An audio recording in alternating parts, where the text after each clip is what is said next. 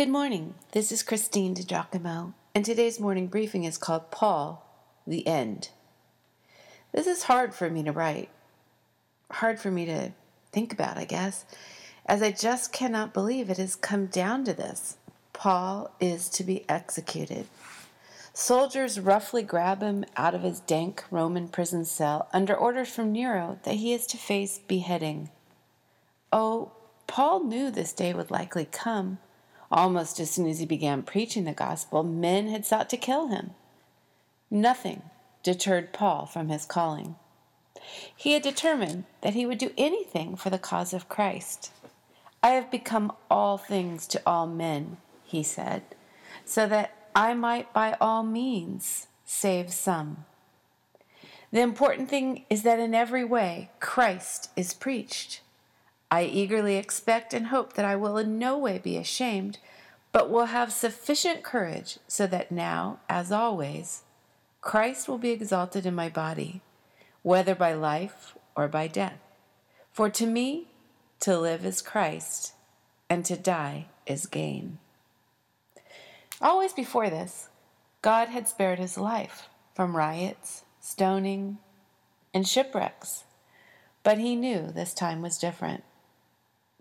Permit me here to comment, please, that we have now arrived at the final stop in Paul's writings, the close of his second letter to Timothy, his son in the faith, who he dearly loved. Incarcerated once again, this time in Rome, Paul knew that he was facing a cruel death at the hands of the Romans. This is the 13th letter of Paul's that we have studied through. All of the writings, and there are hundreds, are, archived at pastorwoman.com and they may be accessed free of charge. Now, Paul acknowledges to Timothy, For I am already being poured out like a drink offering, and the time for my departure is near. I have fought the good fight, I have finished the race, I have kept the faith. Now there is in store for me the crown of righteousness which the Lord, the righteous judge, will award me on that day, and not only to me, but also to all who have longed for his appearing. Do your best to come to me quickly. Paul's affection for Timothy and his desire to be with him are evident. In addition, he asks him to bring his scrolls and parchments, scriptures that he wished to be studying.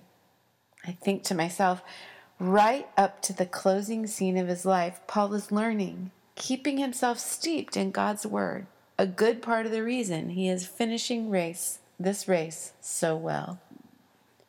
Demas, Paul's companion, forsook him at his greatest hour of need. Imagine, he had traveled with Paul, knew his heart for God and the people, saw him teach, heard him pray, and still turned away from him. Yet, as much as he loved Demas, Paul kept moving forward, true to the call of God. Stay faithful, Timothy, Paul is telling his young friend, no matter who stays and who goes. You know, like Demas with Paul, people close to us can hurt us deeply. Some may even reject us as we go closer to God. What will be our reaction? Especially when they are people we love people we thought loved us. We must purpose to stay faithful. We must stay faithful to God and to what He has called us to do. There was never any retreat with Paul, and we do not sense any regret either, no self pity. Remarkable, to say the least. He is anxious for Timothy to come to him, but the Bible gives no indication that Timothy made it to Paul in time. Paul also names Alexander the metal worker as someone Timothy should be on guard against, as he had apparently betrayed Paul to the Roman authorities. Then Paul goes on to say, At my first defense, no one came to my support, but everyone deserted me. It harkens back to the time when Jesus was on trial, does it not? No one stood up to speak a word in his defense. No one stood by his side. And in fact, two of Jesus' closest friends betrayed him. Father, forgive them, for they do not know what they are doing, Jesus said. And Paul similarly said, right here at this time, may the Lord not lay it to their account. Paul does name one who was with him Luke. Luke, the physician and writer of the Gospel and the book of Acts. Luke was somewhere near Paul, no doubt tending to him as he was permitted. We all need a Luke, friends. Someone who will stay, someone who will be with us, even in our darkest times. Do you have a Luke in your life? If so, express your gratitude and appreciation. If not, put yourself in a position to meet one and to be Luke in return.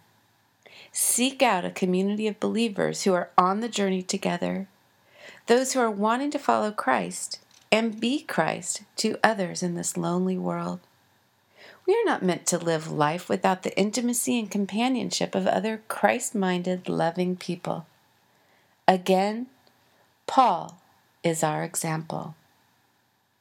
Amen. If you'd like to read this or print it out, consider the several uh, scripture resources that were cited. You can go to pastorwoman.com, click on Powerful Bible Teaching, Morning Briefings, and again, the title of this one Paul, the End.